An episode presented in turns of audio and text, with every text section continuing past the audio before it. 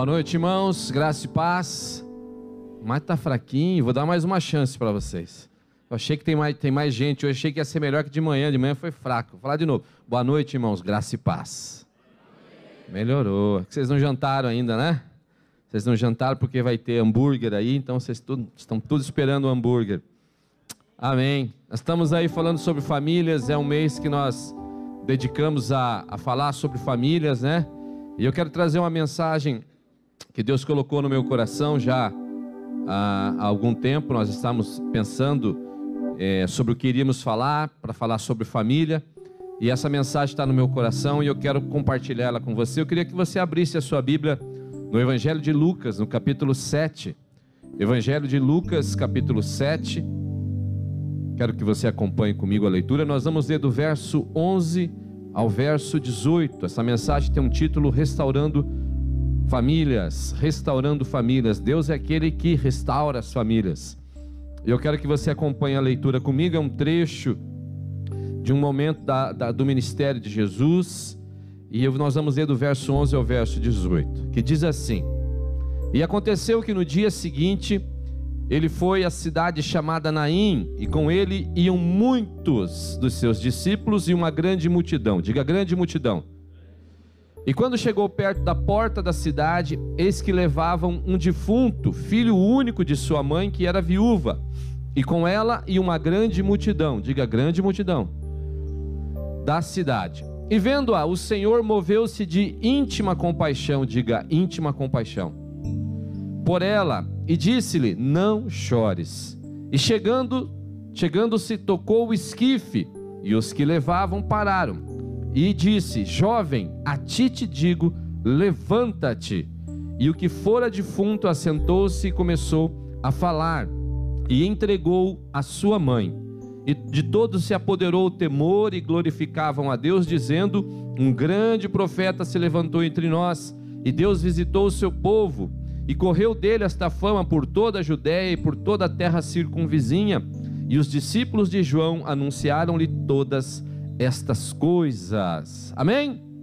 Então nós estamos falando sobre família e eu tenho certeza que você, como eu, você pode compreender que falar sobre família nesses dias que nós estamos vivendo é algo que não é tão simples, não é tão fácil, porque família está sob ataque ataque do inferno, ataque do nosso inimigo, mas sobre ataque também de uma sociedade que não valoriza os mesmos valores que nós valorizamos, uma sociedade que não tem os mesmos valores que nós temos. Então, a todo momento, você ouve falar, né? Você ouve repetir algumas pessoas repetindo que ah, as famílias é, é, não existirão mais, a família é uma instituição que não tem importância. Outros dizem, ó, oh, o casamento é uma instituição falida. Então as pessoas, ainda que não sejam maiorias, elas ficam repetindo, repetindo, repetindo isso por quê? Para que isso se torne um valor na nossa mente. E às vezes a gente vai ouvindo isso e por algum momento nós começamos às vezes até a acreditar nisso, de tanto que a gente ouve pessoas falando mal a respeito de famílias, falando ah que o casamento é, não funciona mais. Então isso vão falando, vão falando e às vezes vão, vai colocando no nosso coração. Mas a família ela é algo importantíssimo, ela é a primeira instituição criada por Deus, antes de Deus criar qualquer coisa, antes mesmo de Deus criar a igreja, antes mesmo de Deus criar a nação de Israel, antes de Deus criar qualquer outra instituição, Deus criou a família. Lá no jardim do Éden, Deus olhou para Adão, falou: Adão, você está sozinho, né? Adão, você não tem ninguém. Ainda que Adão tivesse todos os pets, né? Deus tinha feito para Adão um monte de pet, tinha gato, tinha cachorro, tinha leite, tá tudo para você, Adão. Mas o pet não substitui a família. Né? Quem tem um pet sabe que tem alguns que é quase da família. Nós temos dois lá em casa, né? O Igor tem dois também, é quase da família dele lá. Mas não substitui. Então Deus falou assim: Eu vou criar para você uma esposa, para você formar uma família, Adão. Aí Deus criou a esposa de Adão e Deus instituiu a família. E a família é algo tão importante que quando Deus institui a família, Deus fala ali, ó, deixará o homem seu pai e a sua mãe e se unirá à sua mulher. Deus está dizendo que o vínculo do casamento, o vínculo de constituir uma família, é um vínculo mais profundo e mais poderoso que o vínculo de sangue. Quando nós constituímos uma família, nós rompemos o vínculo de sangue e nós então passamos para um outro vínculo que é o vínculo do casamento, é o vínculo da família. E a gente precisa entender isso. Tem gente que não entende isso. Tem gente que casa, mas continua ainda achando que aquele vínculo de sangue é mais importante. É o filho que às vezes casou, mas não larga a mãe. As mães também. Tem mãe que o filho casou e não larga o filho. Ou é aquela filha que casou e que não larga a casa da mãe. Então, veja, Deus fala lá na instituição da família: deixará o homem seu pai e a sua mãe. E nós precisamos entender isso, compreender. Então, a constituição de uma família, quando se constitui, ela é tão poderosa, existe um poder tão grande nisso, quando Deus institui a família, que este poder, ele é maior até que o vínculo de sangue. E eu me lembro que eu aprendi isso no dia que eu casei há vinte e tantos anos atrás, quase 30 anos atrás, talvez uns 15 quilos mais magros, né? Porque um dos poderes do casamento é engordar o homem, né?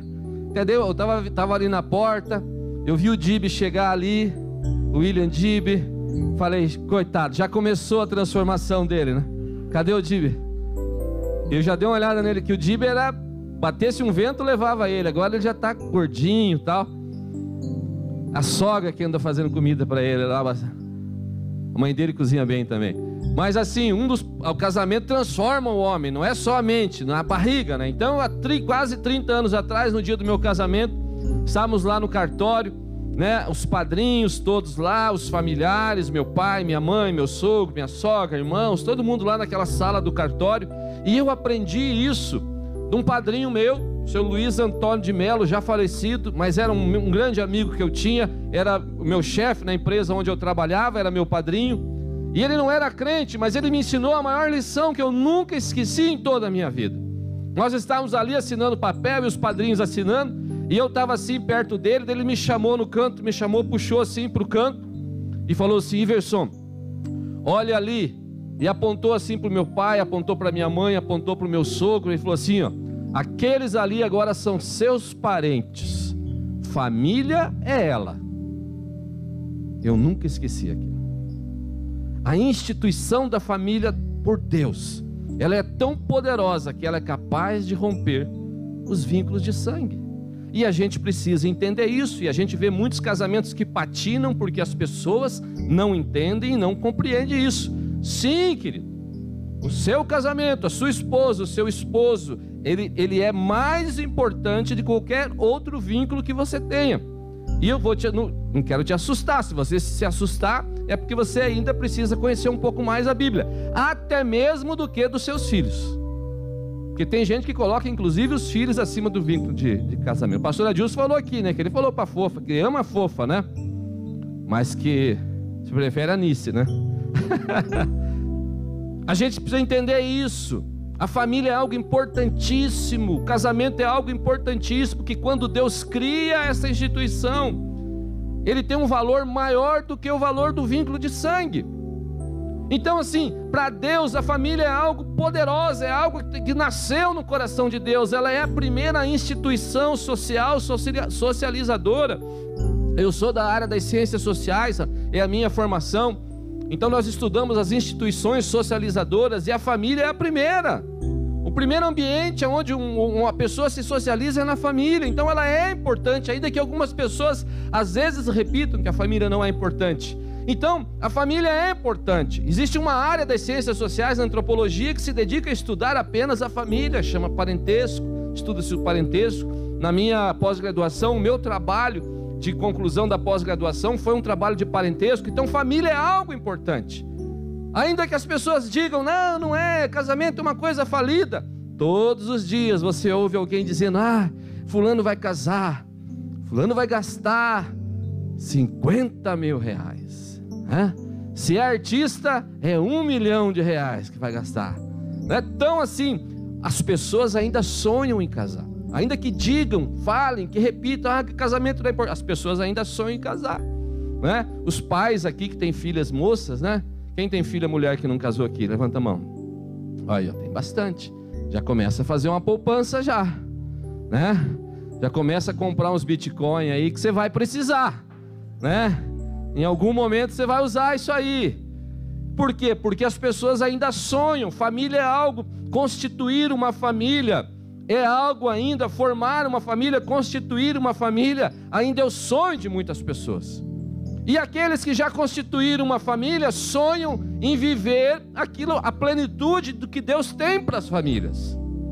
Mas a realidade também, queridos, é, ainda que seja um sonho para muitas pessoas constituir uma família, ainda que o casamento seja o sonho de muitas pessoas, nós também nos deparamos com a realidade que muitas famílias estão frustradas, que muitas pessoas que constituíram família estão frustradas, estão decepcionadas com a experiência e eu não sei, eu falei de manhã, é, eu não sei, os outros pastores podem falar por si, eu vou falar da minha impressão, e, mas eu quase que tenho certeza que também é a deles. Mas a maioria dos aconselhamentos que eu faço como pastor estão relacionados a problemas familiares. Por quê? Ainda que seja o sonho de muitas pessoas, ainda que todo mundo deseje constituir uma família, Ainda que todo mundo sonhe com isso, toda moça sonhe entrar numa igreja vestida num vestido, com, com os caras tocando os violinos e tal, ainda que seja aí o desejo de muitas pessoas, a realidade também é que há um número muito grande de pessoas que estão frustradas com a realidade de ser família. Nós vemos a todo momento famílias se desestruturando, nós vemos a todo momento famílias se desfazendo, nós vemos a todo momento famílias deixando de existir devido aos problemas que muitas vezes assolam a vida das pessoas, devido às dificuldades que se levantam, devido aos comportamentos também, devido a uma série de coisas, mas a realidade que é, ainda que constituir uma família seja o sonho de muitas pessoas, a realidade é que nós vemos a todo momento um número gigantesco de divórcio, um número gigantesco de divórcio, pessoas que acabam optando por se separar. E veja, nós entendemos que o divórcio acaba acontecendo na vida de muitas pessoas. E, e, nós compreendemos isso. E eu, particularmente, entendo que as pessoas devem procurar reconstituir sua vida tal. Mas nós devemos entender que não é esse o plano de Deus. Porque ninguém casa pensando em se separar. Assim como, na visão de Deus, é a mesma coisa. Ninguém deve se casar pensando em se separar. Mas a realidade é que as famílias estão sendo assoladas as famílias muitas vezes estão passando por tempos onde as pessoas né, acabam é, é, exigindo que as coisas aconteçam muito rápido, as pessoas tomam decisões intempestivas diante de problemas, diante de dificuldades, e o que a gente vê é o que? É as famílias se desestruturando.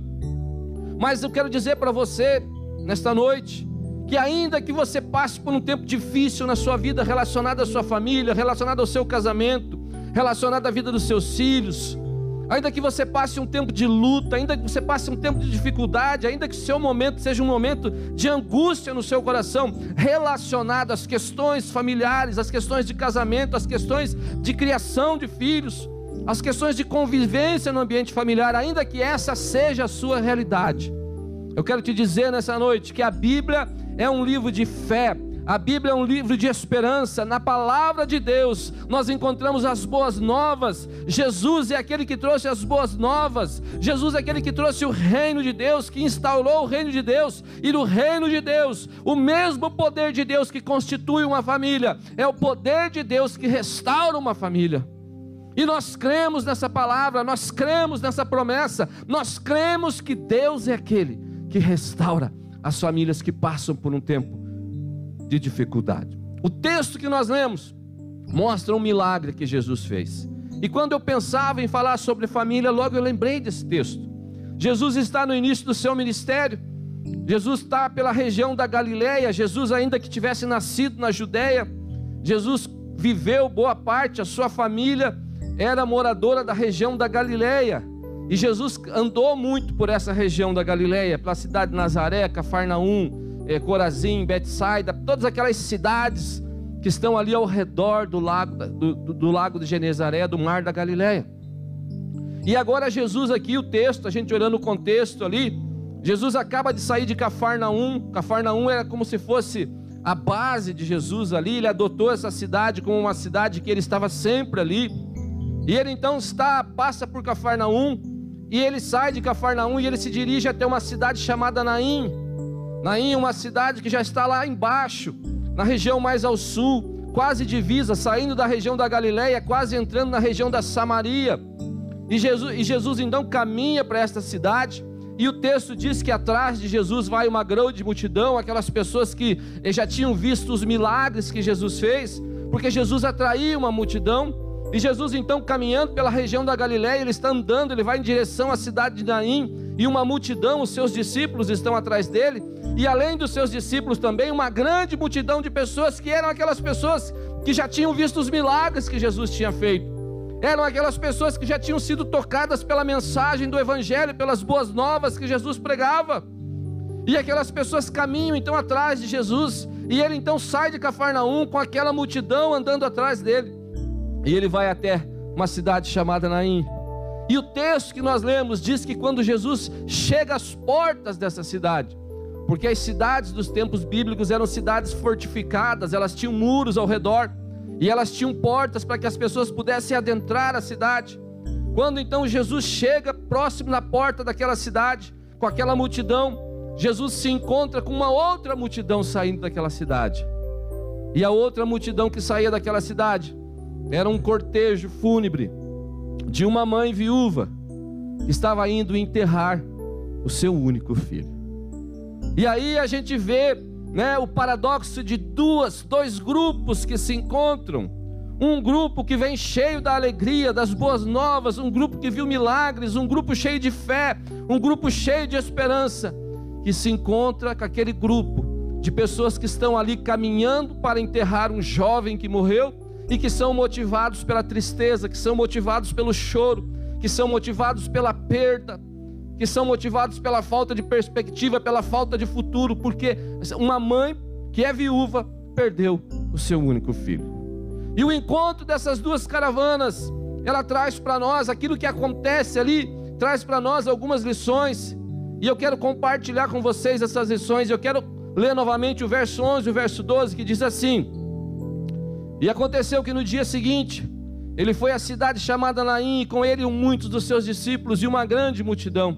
E quando chegou perto da porta da cidade, eis que levavam um defunto filho único de sua mãe, que era viúva, e com ela e uma grande multidão da cidade. E a primeira coisa é Jesus caminhava e era seguido por uma multidão dos que já tinham experimentado a palavra e os milagres de Jesus. Uma coisa que acontece com aqueles que experimentam o evangelho uma coisa que acontece com aqueles que experimentam a obra de Jesus, uma coisa que acontece com aqueles que recebem esta palavra transformadora, uma coisa que acontece na vida daqueles que recebem uma palavra do Senhor Jesus, é que as, essas pessoas não apenas ouvem uma palavra, mas tornam-se seguidores de Jesus.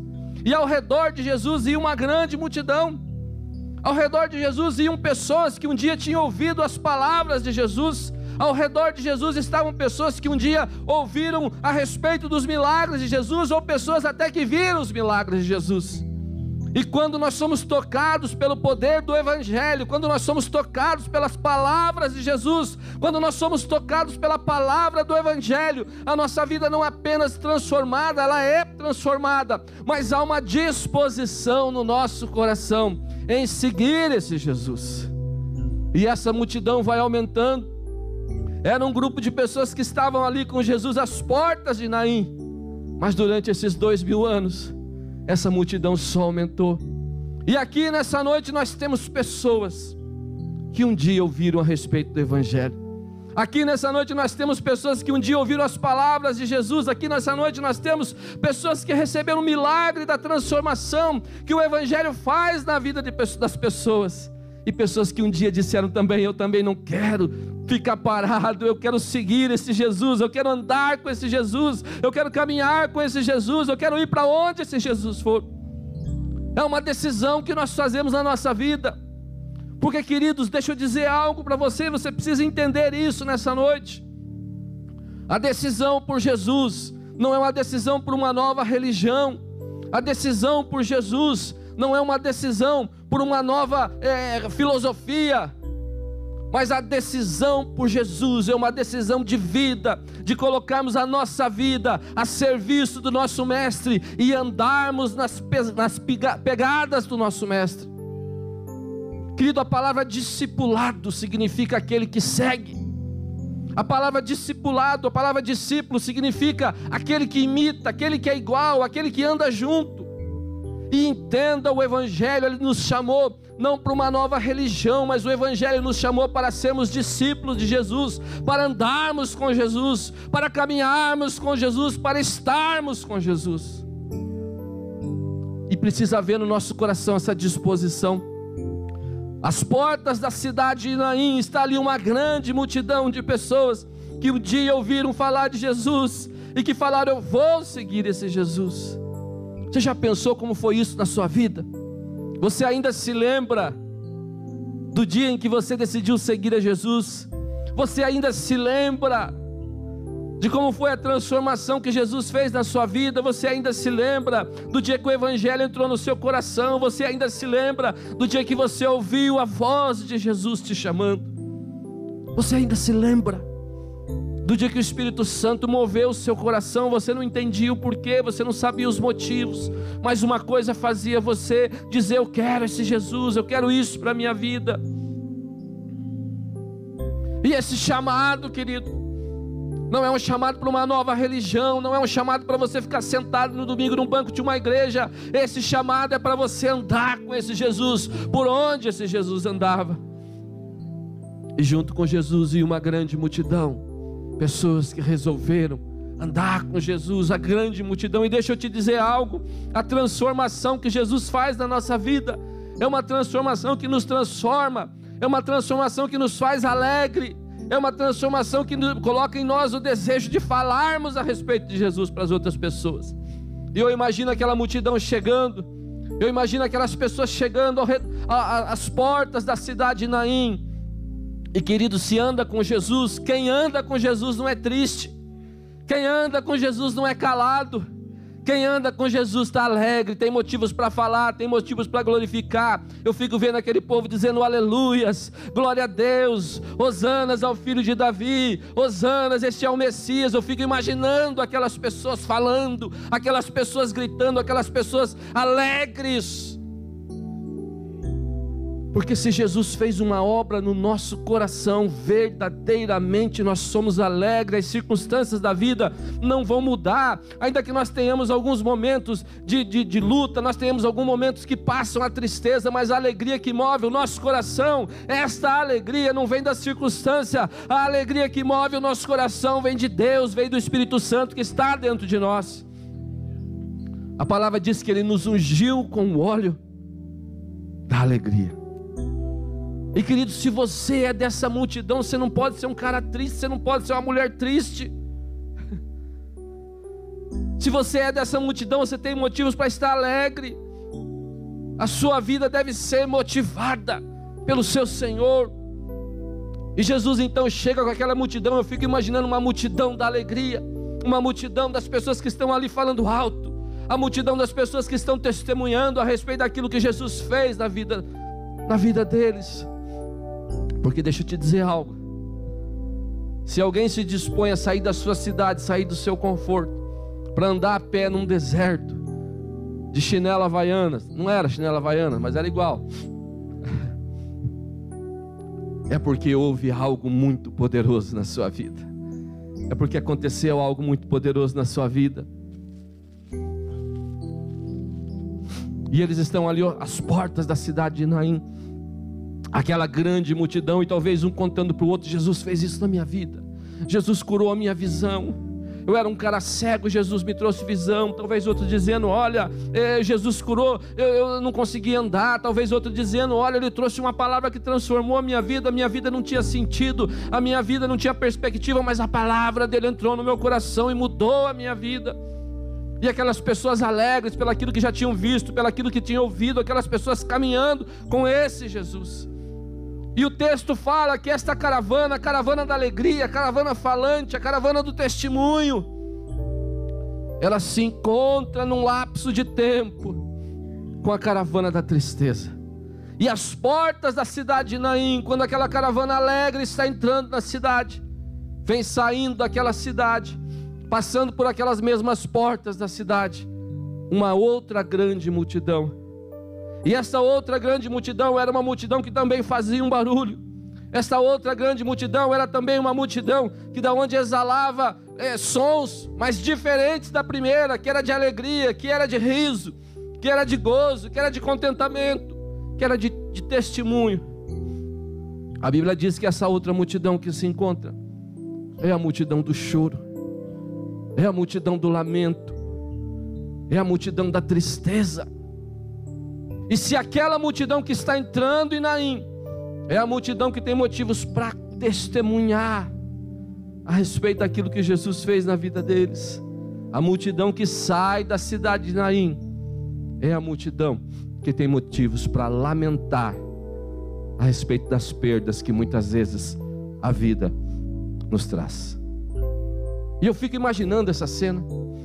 Eu fico imaginando o constrangimento daqueles que estão alegres chegando, porque você está entrando num lugar todo alegre, cheio de coisa boa para contar, você está de cara com um caixão de defunto e o povo saindo chorando.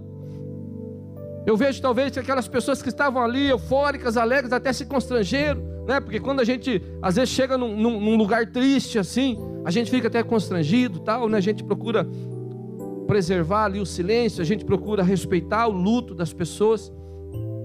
Mas aquelas duas caravanas se encontram naquele momento. E eu estava durante essa semana pensando sobre isso, refletindo sobre esse texto. E sabe o que, que Deus falou comigo? Sabe o que, que Deus ministrou no meu coração? Que as portas da cidade de Naim são as igrejas. Nas igrejas, nós encontramos essas duas multidões, porque nós temos aqui hoje um grupo de pessoas que tem motivos para se alegrar aquilo que Jesus fez na sua vida.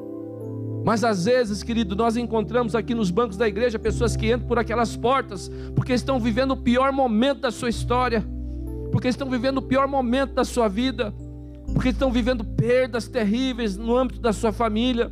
Pessoas que entram ali muitas vezes dizendo: Pastor, meu casamento acabou, Pastor, a minha família está destruída. E queridos, uma das coisas maravilhosas de ser pastor é que nós conhecemos histórias das pessoas. E nós podemos olhar para muitas pessoas, eu falei de manhã, nós podemos olhar para muitas pessoas, às vezes a gente passa o olho aqui, né, pastor? E a gente pode dizer: Eu vi como você entrou aqui, mas eu vi também o que Jesus fez na sua vida.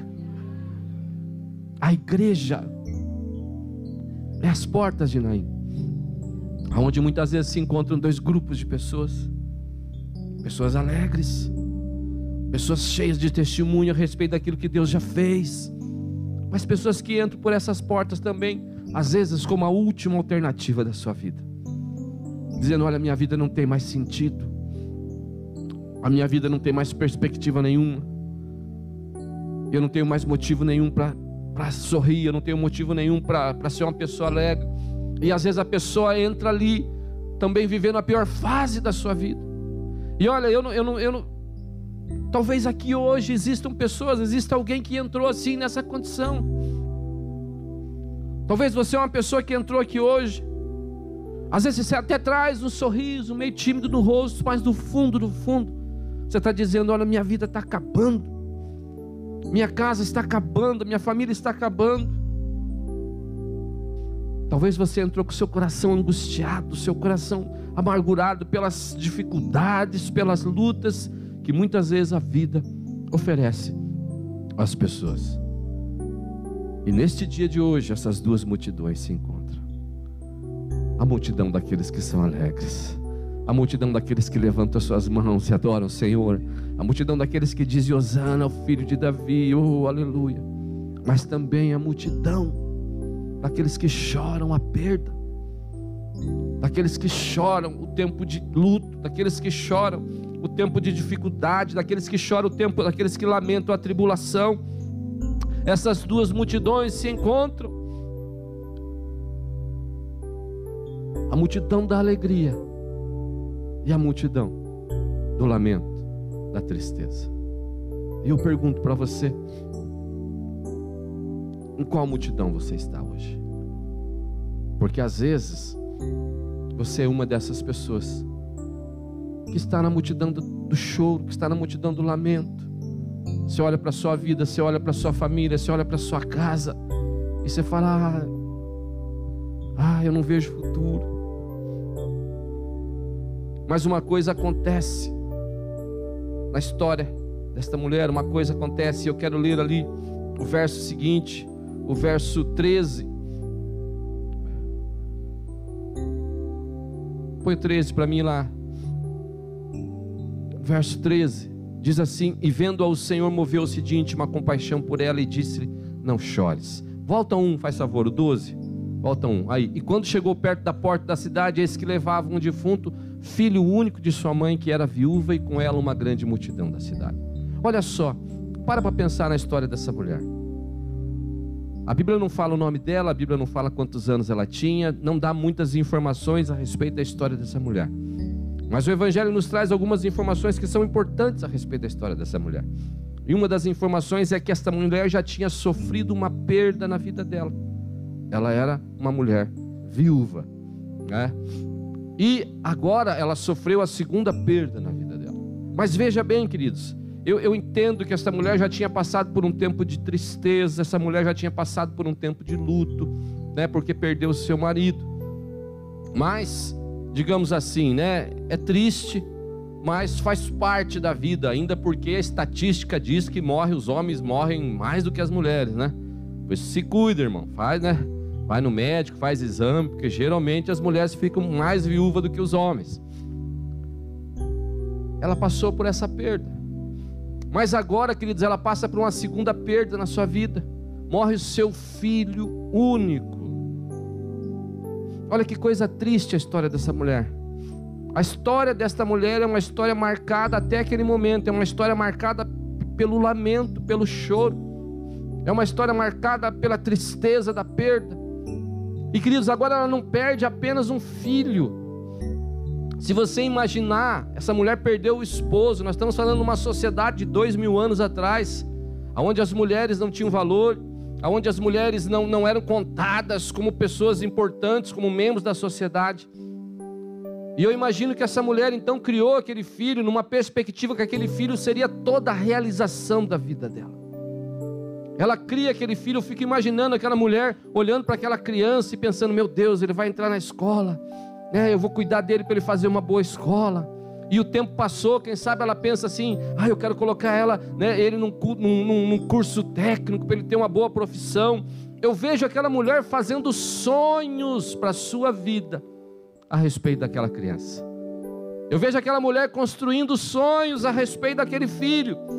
Talvez em alguns momentos da vida dela ela ficou pensando em qual faculdade ele ia estudar.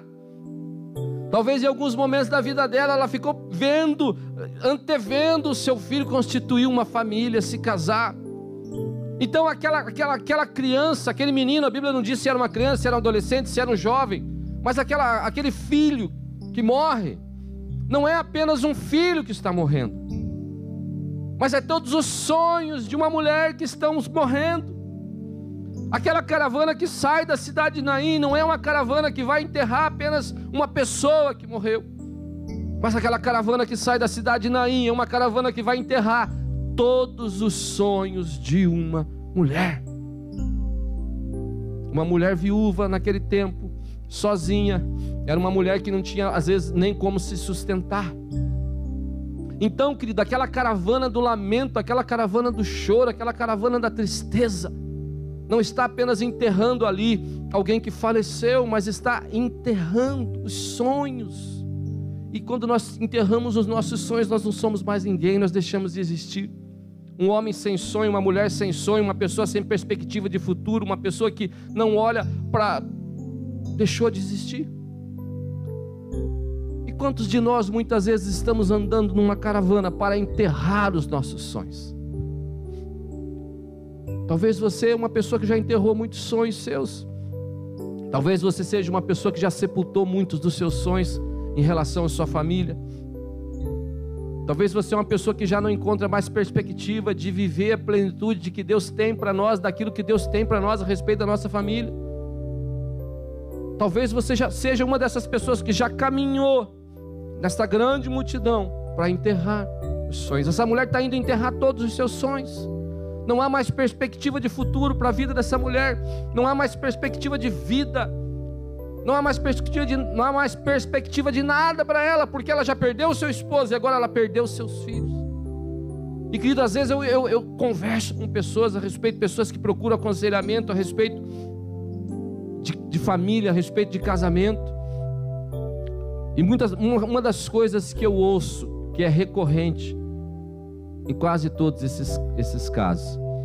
Quando a pessoa vem conversar comigo que o casamento está se desfazendo ou que já se desfez, a pessoa está vivendo um tempo de separação, a pessoa me diz, pastor, é como se o meu castelo tivesse desmoronado. Essa é a sensação das pessoas que passam por isso. É como se o meu castelo tivesse desmoronado. É como se eu tivesse né? Tudo aquilo que eu construí, tudo aquilo que eu sonhei, todo, todo tijolinho de sonho que eu coloquei ali, puff, desmoronou. É essa mulher que está enterrando ali todos os tijolinhos de sonho que ela pensou a respeito da vida do seu filho. Mas deixa eu dizer algo para você. Deus não é um Deus de coincidência. Deus não é um Deus do aleatório. Deus não é um Deus é, do encontro casual. Mas a Bíblia diz que Deus é um Deus de propósito, e os propósitos de Deus estão escritos desde a eternidade. A Bíblia não diz o que Jesus foi fazer naquela cidade, a Bíblia não diz que Jesus foi visitar um parente, a Bíblia não fala que ele foi visitar um amigo, a Bíblia não diz que Jesus foi cumprir ali um, um, um compromisso religioso, a Bíblia não fala que ele foi ali para ir numa instituição pública, a Bíblia não diz nada disso. Mas Jesus sai de Cafarnaum andando, né? A pé para chegar naquela cidade de Naim para simplesmente encontrar uma mulher nas portas da cidade e para mudar a história dessa mulher, para mudar a vida dessa mulher, para restaurar aquilo que essa mulher tinha perdido. E eu quero dizer para você nessa noite que você não está aqui por acaso que você não entrou aqui pela casualidade, você não entrou aqui por obra do acaso, não foi coincidência você estar aqui nessa noite, na eternidade, no propósito eterno de Deus, já estava marcado o dia que você estaria aqui, para que você possa ouvir que Jesus é aquele que restitui todos os sonhos, todos os castelos que desmoronaram, todos os castelos que ruíram, todas as famílias que acabaram. Jesus é aquele que restitui, Jesus é aquele que restaura. E a Bíblia diz então que quando há aquele encontro daquelas duas caravanas, a Bíblia diz que Jesus se move de íntima compaixão, verso 13: vendo-a, o Senhor moveu-se de íntima compaixão por ela e disse: Não chores, não chores. Jesus é sensível ao choro. Nós servimos a um Deus que é sensível. O nosso Deus não é um Deus ausente que está lá no Olimpo, que está sentado numa nuvem e se nós fazemos um sacrifício, Ele nos dá uma recompensa. Se nós não fazemos um sacrifício, assim como Zeus, Ele lança um raio na gente. Não. A Bíblia mostra um Deus que se compadece dos seus filhos. A Bíblia mostra um Deus, Jesus é Deus, você precisa entender isso. Que chora quando o seu amigo morreu, o seu amigo Lázaro morre. Um Deus que derrama lágrimas junto com as pessoas que choram. Um Deus que se compadece com a tristeza, é por isso que você precisa entender, querido. Às vezes você pensa que você chora sozinho, às vezes você acha, às vezes você fala, ah, não tem ninguém ouvindo o meu, meu, meu, o meu tempo de angústia.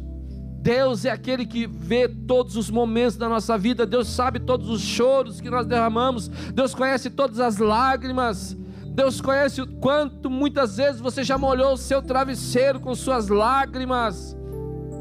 Mas Ele não é um Deus ausente, Ele é um Deus que se compadece. E a Bíblia diz que quando se encontram aquelas duas multidões, Jesus olha para aquela mãe vindo carregando aquele filho morto. A Bíblia diz que Jesus se moveu de íntima compaixão. E eu quero dizer para você nessa noite que Jesus é aquele que se move de íntima compaixão pela tua situação.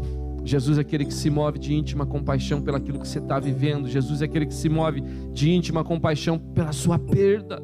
Jesus é aquele que se move de íntima compaixão pela tua situação. E a Bíblia diz que aquela mulher não falou com Jesus. Aquela mulher estava naquele estado de perder tudo, né? Sabe aquele estado que você está, quando você perde tudo? Você não consegue nem pedir ajuda. nem pedir ajuda você consegue. Aquela mulher está indo apenas enterrar os seus sonhos, enterrar o que, o que ela tinha de família. Ela está indo ali sepultar tudo aquilo. Mas a Bíblia diz que ela teve um encontro maravilhoso. E deixa eu dizer algo para você, presta atenção, você que entrou aqui nessa noite. Algo acontece na sua vida quando você tem um encontro com Jesus. Algo aconteceu na minha vida quando eu encontrei Jesus. Algo aconteceu na vida de muitas pessoas que estão aqui quando encontraram Jesus. Porque quando nós nos encontramos com Jesus, a nossa vida é mudada, a nossa vida é transformada, a nossa história é reescrita. Deus reescreve a nossa história. O Senhor reescreve a sua vida quando nós nos encontramos com Jesus. E a Bíblia diz que Jesus olha para aquela situação, olha para aquela mulher e se move de íntima compaixão por ela. E Jesus diz: Não chores, não chores. Talvez você está chorando, teus dias têm sido dias de choro. E o Senhor Jesus diz para você nessa noite: Não chores. O que é que você perdeu? O que é que foi tirado de você que tem trazido choro no seu coração? O que é que foi tirado da sua vida que tem trazido choro? Quais são os motivos das suas lágrimas? Jesus diz: Não chores, não chores. Jesus se sensibiliza com a situação daquela mulher. E no verso 14: E chegando-se, tocou o esquife, e os que levavam pararam e disse: Jesus então toca naquele cortejo para aquelas pessoas que carregavam aquele cadáver, que carregavam aquela pessoa morta. E a Bíblia diz que Jesus olha para aquele morto e Jesus dá uma ordem para aquele morto. Ele diz assim: levanta-te. A palavra do Senhor é uma palavra no imperativo. A palavra do Senhor é uma palavra de autoridade. A palavra do Senhor é uma palavra dirigida à morte. A palavra do Senhor é uma palavra dirigida àquilo que já acabou. A palavra do Senhor é uma palavra dirigida àquilo que se finalizou. A palavra do Senhor é dirigida para uma circunstância sem perspectiva. A palavra do Senhor é dirigida para uma circunstância sem esperança. A palavra do Senhor é dirigida para uma circunstância onde as pessoas não mais acreditam que possam mudar. E Jesus diz: Ei, Ele dá uma ordem. E ele diz para aquele morto: Levanta-te, levanta-te. E a história daquela mulher, a mulher que saiu da sua casa naquele dia para sepultar o seu filho, aquela mulher que saiu da sua casa naquele dia para sepultar os seus sonhos, ela se encontra com Jesus, e quando ela se encontra com Jesus, Jesus dá uma palavra. E presta atenção, querido, você que entrou aqui nessa noite, presta atenção, eu quero te dizer: basta uma palavra, como foi cantado aqui. Basta uma palavra do Senhor para mudar a sua história. Basta uma palavra do Senhor para mudar a sua vida. Basta uma palavra do Senhor para mudar o seu estado de tristeza para um estado de alegria. Basta uma palavra do Senhor. A Bíblia diz que Jesus disse para aquele jovem: Levanta-te. E querido, acontece um negócio ali que se eu tivesse perto, eu acho que eu ia correr. Porque a Bíblia diz que o defunto levantou. Você já imaginou? Não sei, o texto não fala. Mas eu acho que os 40% dos que estavam nas duas grandes multidão saíram correndo. Mas olha, eu, eu gosto de dizer o seguinte, ó, presta atenção. Jesus podia ir num casamento e o casamento terminava. Jesus podia ir numa festa de aniversário e a festa de aniversário terminava. Mas Jesus não podia ir num sepultamento porque o sepultamento não terminava. E Jesus disse para aquele morto: Levanta-te. O que é que Jesus precisa dizer para você? Em que área da sua vida Ele precisa dizer para você hoje? Levanta-te. Talvez seja a sua família que está vivendo um tempo em que você não vê mais perspectiva. Talvez seja o seu casamento que passa por uma grande tribulação. Talvez seja a vida dos seus filhos que você vê se perder. Eu não sei o que é. Eu não sei o que é. Mas eu posso te dizer nessa noite que a palavra do Senhor basta uma palavra do Senhor para mudar a sua história, para mudar a sua vida, para tirar você dessa condição de choro, para tirar você dessa condição de lamento e colocar você numa condição de vida. O texto diz que Jesus então e o que fora defunto assentou-se e começou-se a falar. E no último versículo diz que Jesus então devolveu. Tem uma tradução que diz Jesus restituiu o filho sua mãe. E eu termino por aqui. Jesus é aquele que veio para restituir aquilo que foi perdido. Jesus é aquele que veio para restituir as vidas que estão despedaçadas. Jesus é aquele que veio para restituir os sonhos que se perderam. Jesus é aquele que veio para restituir aquilo que morreu. Jesus é aquele que veio para restituir aquilo que se despedaçou. Jesus é aquele que veio para restituir a sua vida, a minha vida, as nossas vidas. Jesus é aquele que veio para restituir a nossa história. Jesus é aquele que veio para restituir. E assim como aquela mulher, a história foi mudada, a tua história pode ser mudada. Eu queria que você fechasse os seus olhos aí onde você está. Eu quero fazer uma oração nesse momento. E a primeira oração que eu quero fazer nessa noite, eu quero orar por você. Olha, a sua vida pode mudar hoje. A sua vida pode mudar hoje. Hoje pode ser o dia da mudança da sua vida. Eu não sei como você entrou aqui, mas deixa eu te dizer algo. O primeiro passo que nós damos em direção à mudança da nossa vida é quando nós dizemos assim: Jesus, eu quero te receber como Salvador da minha vida. É quando nós tomamos a decisão que é a mais importante da nossa história, que é a decisão de aceitar Jesus como Salvador da nossa vida. E eu queria te fazer um convite, porque eu quero orar por você hoje. Se você entrou aqui hoje, se você está sentado aí no seu lugar, mantenha os seus olhos fechados. Ouça apenas o Espírito Santo falando ao seu coração nesse momento. Ouça apenas o Espírito Santo falando ao seu coração. Se você entrou aqui nessa noite e você nunca confessou Jesus como Salvador da sua vida, eu quero dizer que hoje é o dia que Deus proporcionou para você, porque Ele vai mudar a sua história, Ele vai mudar a sua vida. Se você não confessou Jesus como Salvador, eu quero orar por você e eu quero te dar a oportunidade de você receber Jesus, de você confessar Jesus como Salvador. Olha, vai ser a melhor decisão que você toma para toda a sua vida. Deixa eu te dizer, olha, você escolher um bom emprego é muito importante, você escolher uma boa profissão é muito importante, você escolher uma boa pessoa para você casar é muito importante. Você, você faz escolhas, mas a decisão mais importante que alguém pode tomar na sua história, na sua vida, é a decisão de entregar a sua vida a Jesus e dizer: Jesus, entra na minha vida. E querido, nós precisamos confessar. A Bíblia diz que nós precisamos, precisamos confessar, ou seja, nós precisamos dizer com as nossas palavras. E a primeira oração que eu quero fazer é a oração para você talvez esteja vivendo um tempo difícil na sua vida. E talvez o Espírito Santo está falando com você aí no banco, aonde você está. Eu quero dizer que o Espírito Santo está dizendo que você precisa hoje mudar a sua história, você precisa hoje receber a Jesus como Salvador da sua vida. E eu queria orar por você. E eu queria que você que quer aceitar Jesus, receber Jesus como Salvador da sua vida, talvez você nunca fez isso, talvez você não entenda o que eu estou falando, mas alguma coisa está ardendo no seu coração. Se você é essa pessoa que está aí sentada, que veio aqui porque Deus te trouxe aqui para que você tomasse essa decisão, eu quero orar por você. E a única coisa que você precisa fazer nesse momento é levantar a sua mão, dar um sinal com a sua mão que eu quero orar com você. Tem alguém aqui hoje, Deus te abençoe, querida, Deus te abençoe. Tem alguém que quer receber Jesus como Salvador da sua vida? Deus te abençoe, querido, Deus te abençoe. Tem alguém mais que quer receber Jesus como Salvador? Da... Deus te abençoe, Deus te abençoe, Deus te abençoe. Glórias a Deus, Deus te abençoe, porque a palavra diz que hoje houve salvação nessa casa. E olha, eu quero te convidar, você que levantou a sua mão, agora você vai vir aqui porque eu quero orar por você. Vem aqui rápido aqui na frente. Vem aqui rápido, você que levantou a sua mão, venha. Não se envergonhe, todos nós passamos por isso um dia, todos nós tomamos essa decisão. Vem aqui à frente, você que está em cima, vem aqui. Nós queremos orar por você. Vem aqui porque Jesus vai mudar a sua história. Jesus vai mudar a sua vida. Oh! Glórias ao teu nome, Senhor. Eu quero que os intercessores abracem essas pessoas. Vem aqui, venha. Vem aqui à frente, nós queremos orar por você. Olha, essa é a decisão mais importante que um homem pode tomar, que uma mulher pode tomar.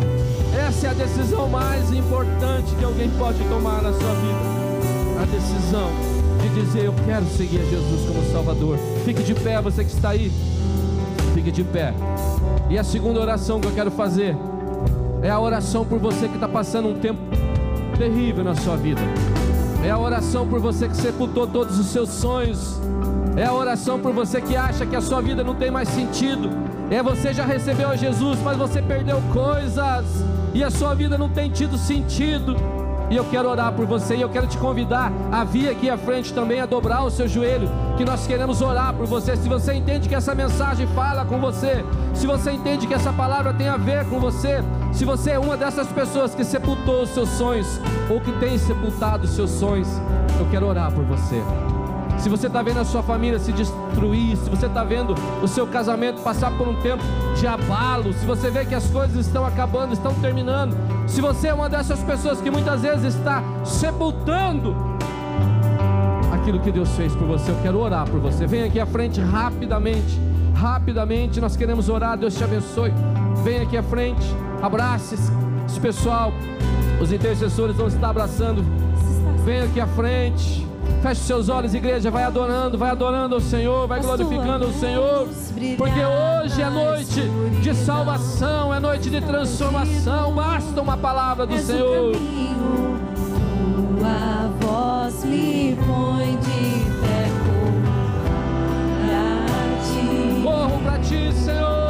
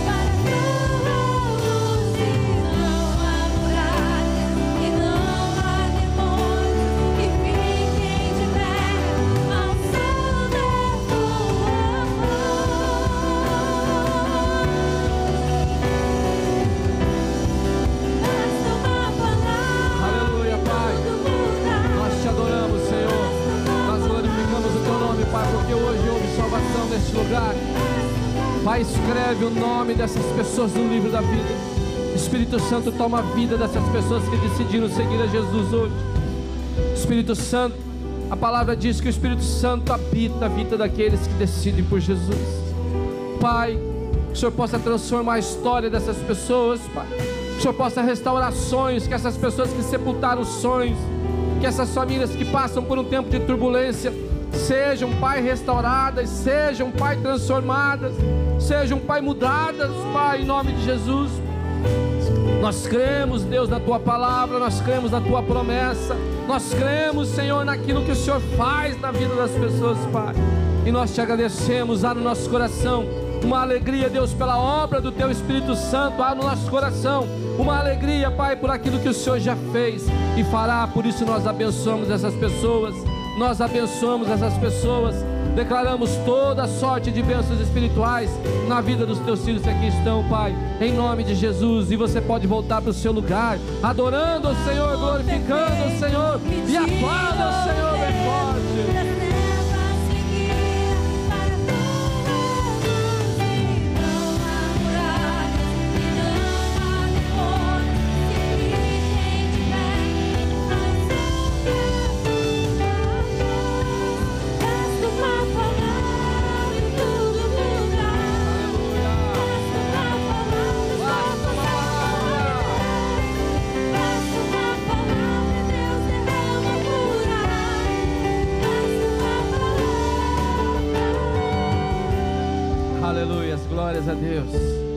Glórias a Deus.